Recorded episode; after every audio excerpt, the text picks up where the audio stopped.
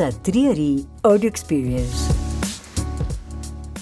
El podcast de tecnología e innovación más escuchado en la industria del real estate en América Latina. Presentado por Andrés Leal, CEO de Triari, fundador y cofundador de Colombia y México PropTech. En este podcast encontrarás una mezcla de entrevistas con emprendedores, influencers, inversionistas, desarrolladores inmobiliarios y expertos sobre innovación, tecnología y estrategia inmobiliaria para ayudarte a crecer en tu negocio, así como ideas nuevas y actuales que grabamos originalmente para esta experiencia. Prepárate. Hoy en nuestro podcast, esta quinta temporada, traemos a Miguel Roldán, fundador de Vanguard Vision, y nos va a enseñar y nos va a explicar cuál es el concepto de computación, eh, computación visional. Vamos a entender cómo esta tecnología puede revolucionar y está revolucionando hoy los accesos a las viviendas, a los edificios, a los centros comerciales, etcétera, etcétera. Para empezar el podcast, cuéntanos de tu background, de dónde vienes y, y hay una pregunta pegadita de una vez, ¿tus papás se sienten orgullosos de ti? Pues esa es una de las cosas que más me motiva y pues espero que sí. La verdad es que mi papá eh, fue el que, me, me ha dado como la motivación en estar en tecnología y democratizar la tecnología. Eh, les cuento un poquito, pues él fue uno de los primeros en entrar a Internet a Medellín, uno de los pioneros una empresa pues, de Internet en el año 96, cuando pues apenas esto era el Internet era algo, algo raro aquí, entonces desde chiquito siempre estuve metido en la parte de computadores, pues armando computadores, haciendo todo lo que era en ese entonces con modems, hacer comunicaciones entre, entre empresas.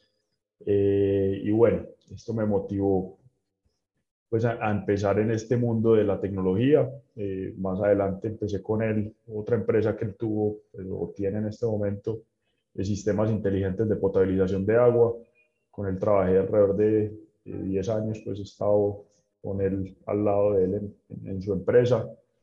Y, hace año y medio más o menos en pandemia empecé este, esta aventura, básicamente con la misma, la misma, eh, con, con, la misma idea de, de poder democratizar lo que es la inteligencia artificial y, volverla asequible a todo el mundo. O sea, que, que, no pensemos que esto es algo que solo las empresas grandes lo hacen, sino que cómo podemos llevar esa tecnología al día a día y en realidad volverla eh, una ayuda para nosotros y que nos haga la, la, vida más fácil.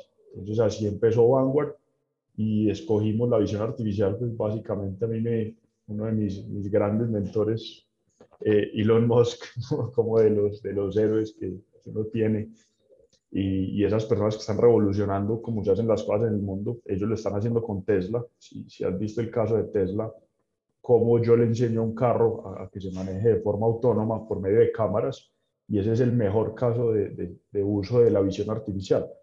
Cómo yo le enseño a una cámara qué es una persona, qué es una bicicleta, qué es un vehículo, cuándo yo debo parar, cuándo yo debo hacer alguna maniobra.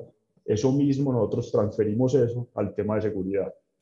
Antes de que continúes, Miguel, te interrumpo porque te me estás adelantando a la salsa del podcast de hoy, al, al, como dicen los mexicanos, a los que nos están escuchando en México o viendo en YouTube en México, eh, está, te me estás adelantando con el, la, la, salsa secreta del podcast de hoy con Miguel, eh, fundador de Vanguard Vision, una startup colombiana que está transformando la industria eh, del real estate también.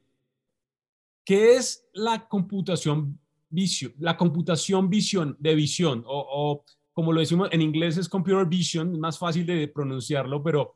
La visión artificial. ¿Qué es? Bueno, pues a ver, básicamente es yo como le enseño a un computador a entender el mundo a través de la visión. Eso es lo, lo más simple. Como yo le puedo enseñar a un niño, a una persona, a, que, a que, entienda qué es un, un vaso, qué es un, un, vehículo, qué es una flor, qué es un objeto yo también le puedo enseñar a un computador a, poder hacer esto. Entonces, básicamente, cómo interpreta un computador las imágenes y puede eh, entender qué hay ahí y tomar una decisión, como lo haría una persona. Entonces, eso es un campo supremamente amplio, pues porque todo lo que yo le puedo enseñar a una persona se lo puedo enseñar a un computador y hoy esto se está aplicando a diferentes industrias. Entonces, todo lo que yo, yo pueda hacer de inspección visual se lo puedo enseñar a un computador. Básicamente la, el tema. Y a los que nos están escuchando y los que nos están viendo ahorita en YouTube, Miguel, esta tecnología de visión computacional viene también de conectarse con otras tecnologías como el deep learning, machine learning, eh, también la conexión neuronal que está empezando a usar empresas como Microsoft, como Google, como Facebook o, como Meta. Me gustaría que me contaras actualmente ustedes qué tipo de tecnología desarrollan y qué problemas resuelven como startup, Miguel, porque esta es una tecnología bien nueva. Hay también gente que no le gusta mucho esta tecnología. China es un gran ejemplo de cómo ha venido usando esta tecnología de visión computacional en, en sus ciudades para eh, algunas veces para vigilancia, supervigilancia, pero en algunos casos como ustedes que la han venido implementando de manera, eh, de, la, de la mejor manera, ¿no? Entonces cuéntanos un poco cómo esta tecnología viene a resolver algunos de los problemas de la industria, por ejemplo, de la industria inmobiliaria. Bueno, yo creo que, el tema que tocas es bien relevante. Yo viví en China y personalmente pues, viví, viví lo que estás hablando. Eh, a ver, la tecnología siempre va a ser una herramienta que pues, depende de las manos, puede ser bien utilizada o mal utilizada. Cuando estuve allá, pues, viví lo, cómo se utilizaba de una forma poco ética, obviamente, una forma ya de autoritarismo, de control masivo y obviamente de poder uno controlar las masas, pues casi hasta un nivel de, de, uno poder separar a las minorías étnicas en, en, un país, porque pues en este momento es algo que pasa. Pero yo lo veo más como una herramienta que si se, se utiliza de forma, de forma eficiente, pues puede ser, puede ser una, una, muy buena, una muy buena herramienta, pena repetirlo, pero una muy buena herramienta para la para la humanidad para poder actuar con los computadores para hacer las labores mucho más eficientes. Entonces ahí fue donde nosotros encontramos que, que esto en temas de seguridad, imagínense que ustedes entran a un edificio, normalmente encuentran una persona que les pide su identificación, les dice para dónde van, ustedes sacan de su billetera o la cédula y la persona pues muchas veces ni siquiera corrobora que ustedes sean la de la cédula y les hace un registro, muchas veces esto es manual, si ingresan por la parte vehicular, igualmente pasa lo mismo, hay un control de acceso, hay una persona que lo recibe, les dice para dónde, para dónde van, nunca se correlaciona ese vehículo con esa persona, ni la parte vehicular se corrobora con esa parte peatonal. Y hay otro tema que ya es todo el tema de vigilancia de, de la, de, un sitio, sea de un edificio, de una urbanización, de, una empresa. Normalmente estos son los dos, como los dos pilares grandes de la seguridad, todo lo que son controles de acceso y la vigilancia perimetral. Si, si uno resume cómo se comporta eso hoy en día, depende de que un personal humano haga estas labores repetitivas todo el día. Y las herramientas que tienen para trabajar pues muchas veces, uno, no se hablan entre sí y dos, que son las cámaras que, muchas veces ustedes ven que ponen en todas partes. Ustedes pueden poner cientos de cámaras en un edificio, pero ¿quién las mira? Ustedes se han preguntado eso. ¿Quién, quién está detrás de esa cámara mirando qué pasa? A mí me pasó, tengo una historia y corta, microhistoria, Miguel. Una vez me robaron en un edificio de oficinas y fui a preguntarles a los de seguridad, oiga, pero se supone que si tenemos cámaras de seguridad en el edificio es porque alguien las está constantemente revisando. No, no, me dijeron, no, es que sí hay cámaras, pero no, la información nadie la está analizando. yo, entonces, ¿para qué son las cámaras? Simplemente para una evasión de que nos, si hay cámaras de seguridad, pero no hay alguien detrás. Te digo, ese fue el, pues a, a mí me impresionó mucho porque cuando nosotros empezamos esto, pues nunca nos imaginamos que nos íbamos a encontrar una problemática tan grande y, tan, y sobre todo tan costosa, porque ya ahorita si quieres hablamos de esa parte, en la parte inmobiliaria, en la parte de administración de un activo, pues la parte de seguridad es un rubro de los más altos en esta administración. Y nos encontramos con que la seguridad es más una percepción que en realidad una seguridad real. Y muchas veces la gente piensa que está el señor ahí, pues eso en realidad sí es, sí es seguro. Pero cuando uno empieza a analizar el paso a paso, cómo se realiza cada una de las transacciones, que es desde que te reciben hasta que validan tu identidad, hasta que se mueve la persona dentro de un activo y quién está monitoreando esto, pues no, en realidad eso no, no hay esa trazabilidad, nadie sabe quién está ingresando, eso, eh, muchos de los datos quedan en, en, papel, ni siquiera se digitalizan. Y después estas cámaras son datos que quedan en un disco duro, pero nadie analiza esto. Entonces, cuando empezamos con este, con este mundo, dijimos, pues acá hay una oportunidad gigante. ¿Por qué? Porque aunque ya hay empresas que están trabajando en visión artificial y en análisis de datos, pues nadie ha cogido, o, pues, o al menos aquí en la región no han cogido esta problemática toda en conjunto y venga, ¿cómo resolvemos esto y cómo automatizamos todo para volverlo más eficiente? Entonces, ahí es donde, pues de eso parte nuestra empresa y creo que esa fue la, la principal razón de ser de, de Vanguard. Y ahí es donde empezamos a, a ver si podíamos enseñarle a un computador qué es una persona, podíamos identificar a esa persona por su cara, porque hoy en día si tú te encuentras a alguien en la calle, ¿tú cómo reconoces quién es quién? Por la cara, ¿cierto?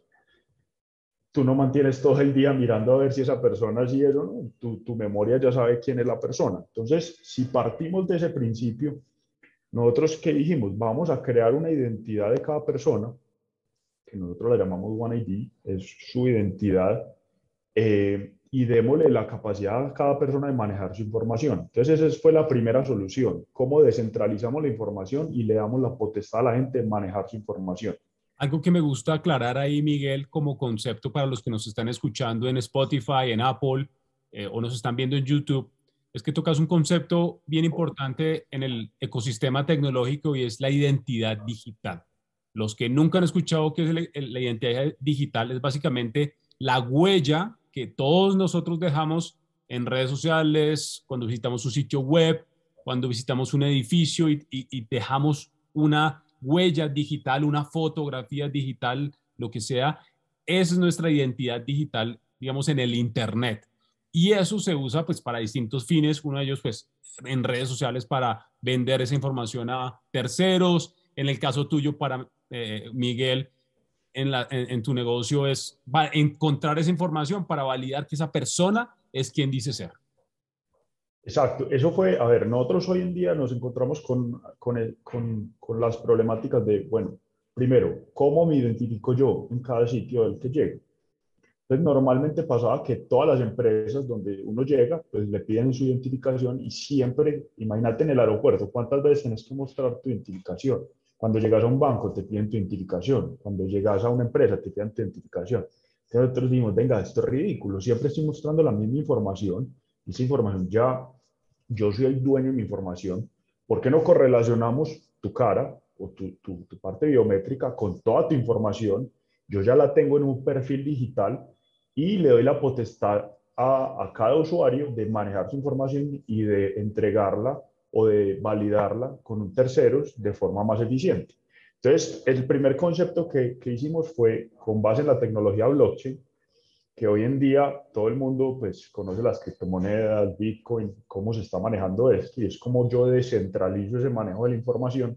Con ese mismo principio, el blockchain también sirve para uno poder coger tu, tu identidad, ponerla digital y poder tú compartir la información que tú quieras y tener una trazabilidad de esa información. Entonces, lo primero que hicimos fue eso, coger esa identidad. Y de ahí ya se empiezan a desprender los otros módulos, que es lo que ya utilizamos visión artificial, para atar esa identidad con diferentes soluciones. Entonces, la primera es cómo cogíamos esa cara y cuando alguien entrara a un sitio, pues había un sistema que con medio de reconocimiento facial te reconocía y validaba tu identidad por medio de ese ID que ya habíamos creado. Entonces ese es el primer módulo y ya resolvíamos una de las principales problemas en, en, un ingreso a un activo. El segundo era los ingresos vehiculares. ¿Qué es un ingreso vehicular? Es una placa o un vehículo que corresponde a tu identidad. Entonces es, es una partecita o una información de tu identidad. Entonces, ¿qué hicimos? Tu identidad tiene una placa, tiene un vehículo cuando tú ingresas por el sitio de trabajo, al parqueadero, el, tenemos un sistema que reconoce el vehículo, reconoce la placa y lo cruza con esa identidad que ya tienes. Entonces, si ves como todo se va pegando a ese ID que tienes. Ahí te pregunto, Miguel, digamos, la estructura usual de colectar ese, este tipo de datos es básicamente una clasificación de imágenes. Ahorita Apple está hablando mucho de este tema, ¿no? en, en, cómo Apple recolecta imágenes de tu celular y Apple ya tiene un machine learning, un algoritmo que redice, bueno, esta imagen tal vez es atrevida o esta imagen no. Te voy a preguntar, ¿cómo es la clasificación actualmente de estas imágenes en el modelo de, digamos, de esta tecnología? ¿Ustedes clasifican las imágenes, las corroboran, tienen ya, cómo, lo hacen?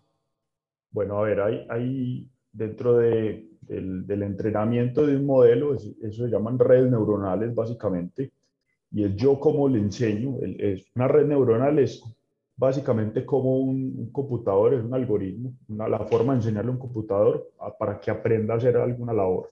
En este caso, son, son redes neuronales para poder enseñarle a un computador qué es qué. Entonces, eh, ¿cómo funciona esto? Yo tengo un set de datos en el que yo le digo, vamos a suponer que yo le voy a enseñar a que identifique qué es una, una taza de café, ¿cierto? Que es, que es un vaso. Entonces yo lo que hago es que le empiezo a, a meter un set de datos con mi, mi, vaso en diferentes posiciones y le pongo mil imágenes de este vaso. Entonces, la próxima vez que él, que él identifique, eso básicamente lo que empieza a ver es que cada píxel dentro de una imagen, pues equivale a, a, un, a, un, dato. Y él lo que va a hacer es que va a correlacionar lo que yo ya le metí de datos con lo que yo le estoy mostrando y él va a decir, eso es un, es un vaso. Él no, él no procesa la información igual a un ser humano. Él, él, lo que hace es que correlaciona un montón de píxeles y él lo relaciona a lo que él ya tiene preconcebido y dice, ah, eso es una, un, vaso.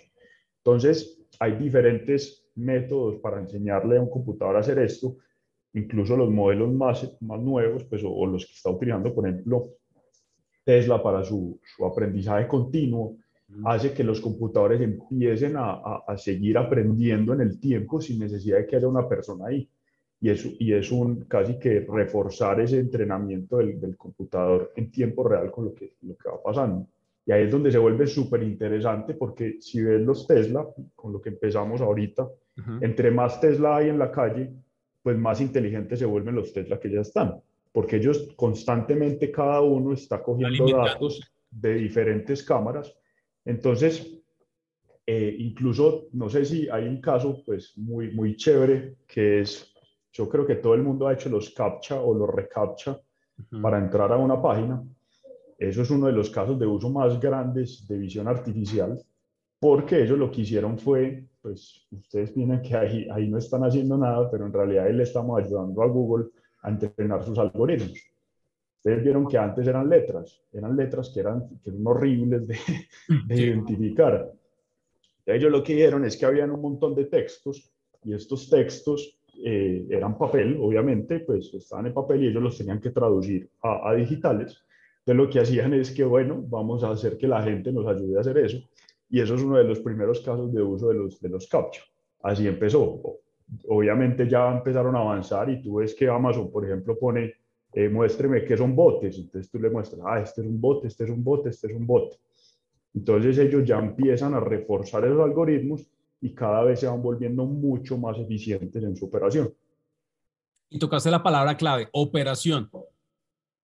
Ya hemos venido hablando un poco de, de, los usos. Tesla es un caso de cómo lo están usando en los carros para, para mejorar el, el manejo autónomo.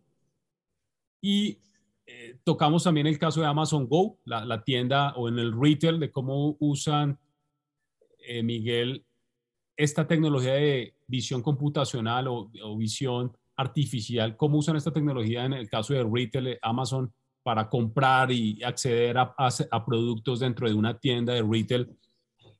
Y me gustaría que para ir cerrando este tema que es muy apasionante, hay muchos conceptos tecnológicos detrás de, de esta tecnología que tú has venido nombrando, Miguel, pero tocaste un tema muy importante, la operación, la reducción de costos dijiste ahorita que, que, esta tecnología realmente permite mejorar estas ineficiencias operativas, por ejemplo, en un edificio? Cuéntanos un poco más del, del potencial que tiene la tecnología para poder reducir estos costos y, y, hacer mucho más eficiente la gestión de un activo, por ejemplo.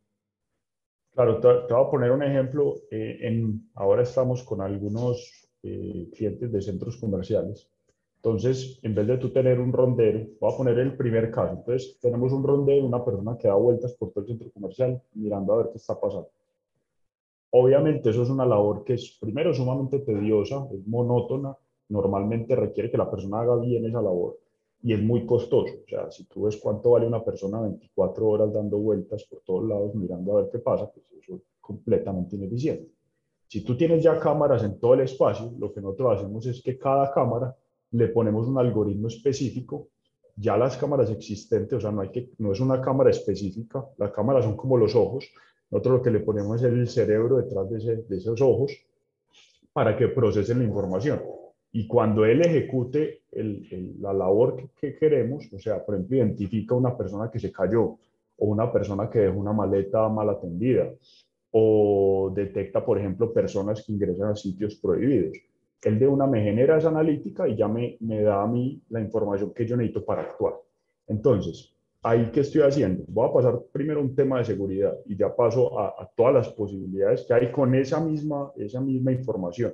Porque lo interesante es que cuando tú ves una cámara que te está, vamos a suponer que entras a un centro comercial o a un edificio, tú ves una cámara en la esquina mirando todo el, todo el sitio donde está, ¿cierto? Entonces vamos a suponer que estás en un salón y hay mucha gente ahí. Esa cámara puede ser tan tonta como para que nadie la esté monitoreando, o sea, esa imagen nadie la analiza, o esa imagen puede tener tanta información como los algoritmos que están detrás de eso analizándolo. O sea, puedes saber cuántas personas hay, cuántos son hombres, cuántos son mujeres, qué, qué, dónde se, por dónde se mueven.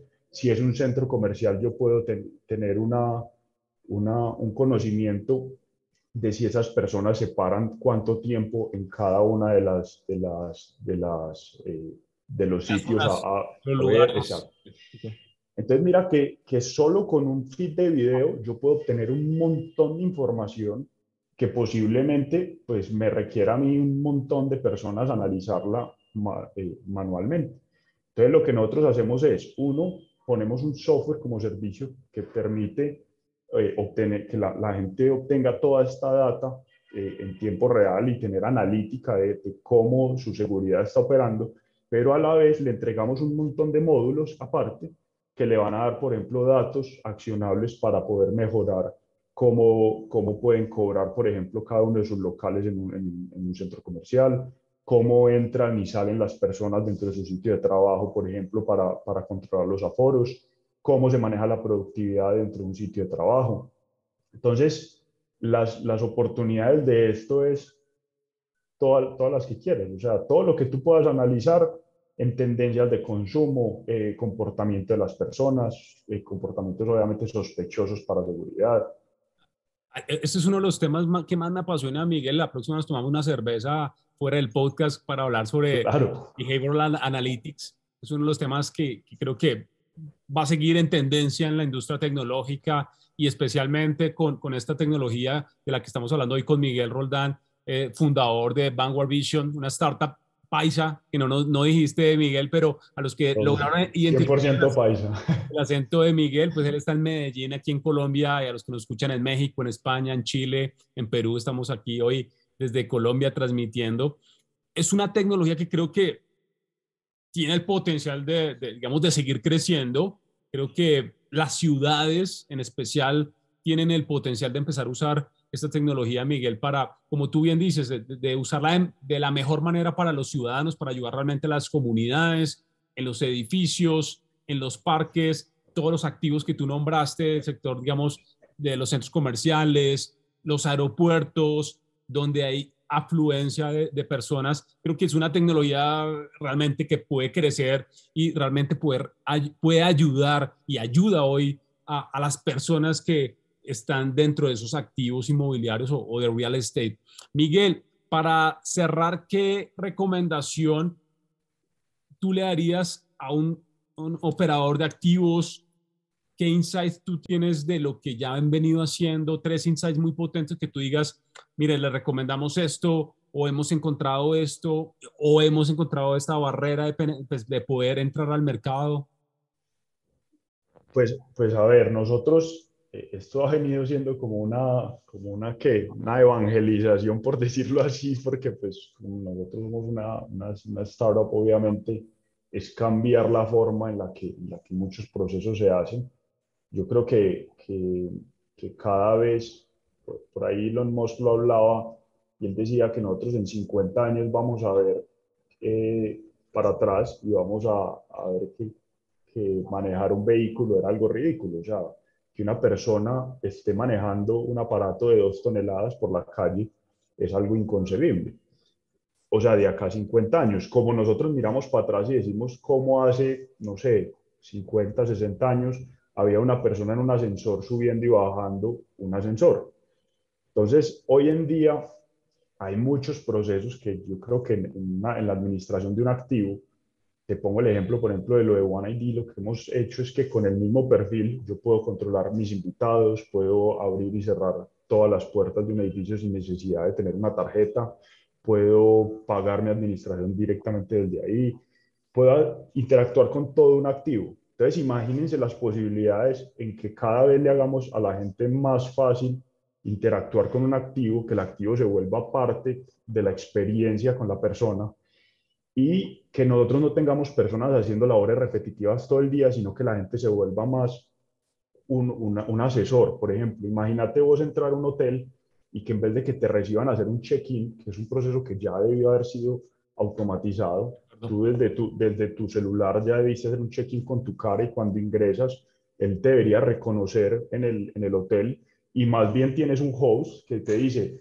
hola Andrés, bienvenido de nuevo, tu habitación ya está como, como, como la deseas y en el restaurante está tu plato favorito. Imagínate cómo se sentiría uno entrando a un lugar así. O una tienda que apenas entres ya sepan cuál es tu talla, ya sepan cómo te pueden tratar mejor, ya sepan qué, qué, qué es lo que te interesa a ti para que no se vuelva esos procesos tediosos de, de, de, una compra.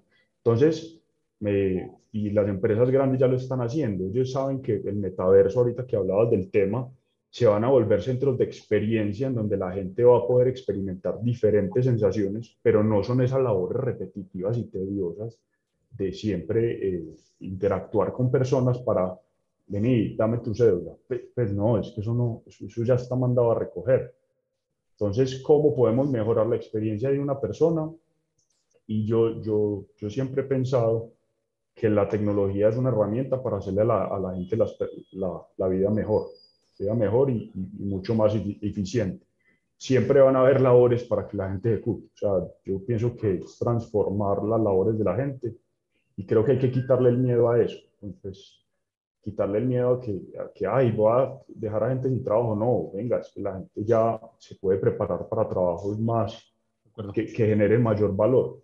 Entonces, creo que ese es mi, mi mensaje y, y, que no, que le crean a la tecnología latinoamericana, que acá también tenemos muy buenos desarrollos.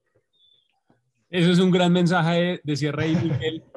Hoy con Miguel Roldán, eh, fundador y CEO de Vanguard Vision, una startup colombiana que usa la tecnología eh, de la visión artificial o la visión computacional. Los invitamos a que lean más y vayan a investiguen más de lo, lo que hemos conversado hoy con, con Miguel.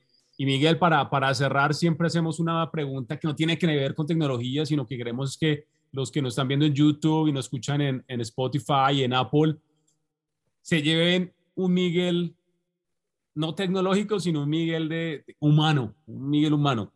Y la pregunta es una pregunta que espero que no te haga poner muy nervioso, Miguel, pero siempre la hacemos a, nuestros invitados en nuestro podcast. Miguel, ¿cuál fue el momento más difícil en la pandemia y por qué? A ver, pues eh, la verdad la pandemia fue, fue un, un momento, pues para mí, eh, muy, muy importante porque pues fue en el momento que, que Vanguard, empezó, en realidad. Eh, entonces, pues yo la verdad lo vi como una oportunidad porque todas las industrias básicamente expusieron sus problemas y era una, la, la oportunidad de, de ir y, y, atacar eso. Fue complejo porque había un, una, como una energía pesada dentro de, obviamente, la sociedad, de, que, de, una incertidumbre de lo que iba a pasar. Pero yo creo que, que hay dos formas de ver cualquier crisis, o, o, o con negativismo y pesimismo o con oportunidad. Y creo que si te das cuenta en la historia, siempre va a haber los que dijeron en, la, en, las peores, en los peores momentos de la historia, pues fueron los que aprovecharon, los que, los que hicieron las mejores riquezas. Eso pasó en la Segunda Guerra Mundial, en la Primera, en la Gran Recesión eh, a principios de, del, del, siglo pasado. Entonces creo que, que siempre va a haber la, la posibilidad de generar y, crear. Eh, la pandemia para mí fue adelantar todo lo que iba a pasar unos 20 años. Entonces, lo que le digo a las empresas, bueno, señores, prepárense porque hay que empezar a, a, renovar todos estos procesos. Entonces, imagínense, estamos hablando del metaverso en este momento. ¿Quién se esperaba que, que hace un año estuviéramos hablando de eso? Pues creo que nadie. Entonces, e, ese para mí es mi, mi proyección y yo, yo, soy muy optimista de lo que se viene. Me encanta lo que está pasando. Genial, Miguel. Hoy gracias por la invitación en nuestro podcast Entre y Audio Experience, un podcast donde venimos a, a, que la industria inmobiliaria de real estate y la construcción aprenda sobre tecnología, sobre innovación y escuchando personas como tú que está transformando, usando el vehículo más importante que tenemos hoy y activo intangible, que es la tecnología, para mejorar, para hacer más eficiente lo que hacemos, cómo lo hacemos, cómo lo vendemos. Creo que eh, personas como tú inspiran a otros emprendedores también que escuchan este podcast a ver oportunidades, a ver la tecnología como ese vehículo para solucionar un problema muy grande.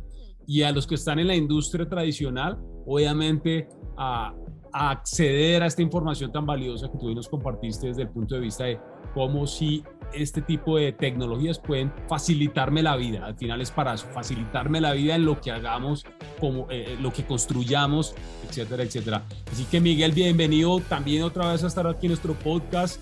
Eh, dejen sus comentarios, creen que esta tecnología va a transformar la manera en que eh, gestionamos activos, creen que esta tecnología va a cambiar las ciudades. Dejen sus comentarios en, YouTube Usen el hashtag PropTechRevolution en Twitter, Instagram, en LinkedIn. Nos encuentran en redes sociales. Dejen sus comentarios y nos vemos en el siguiente episodio con otro apasionante topic sobre tecnología para la industria real estate. Un abrazo, Miguel. Cuídate. Un abrazo, Andrés. Estés bien. Chao.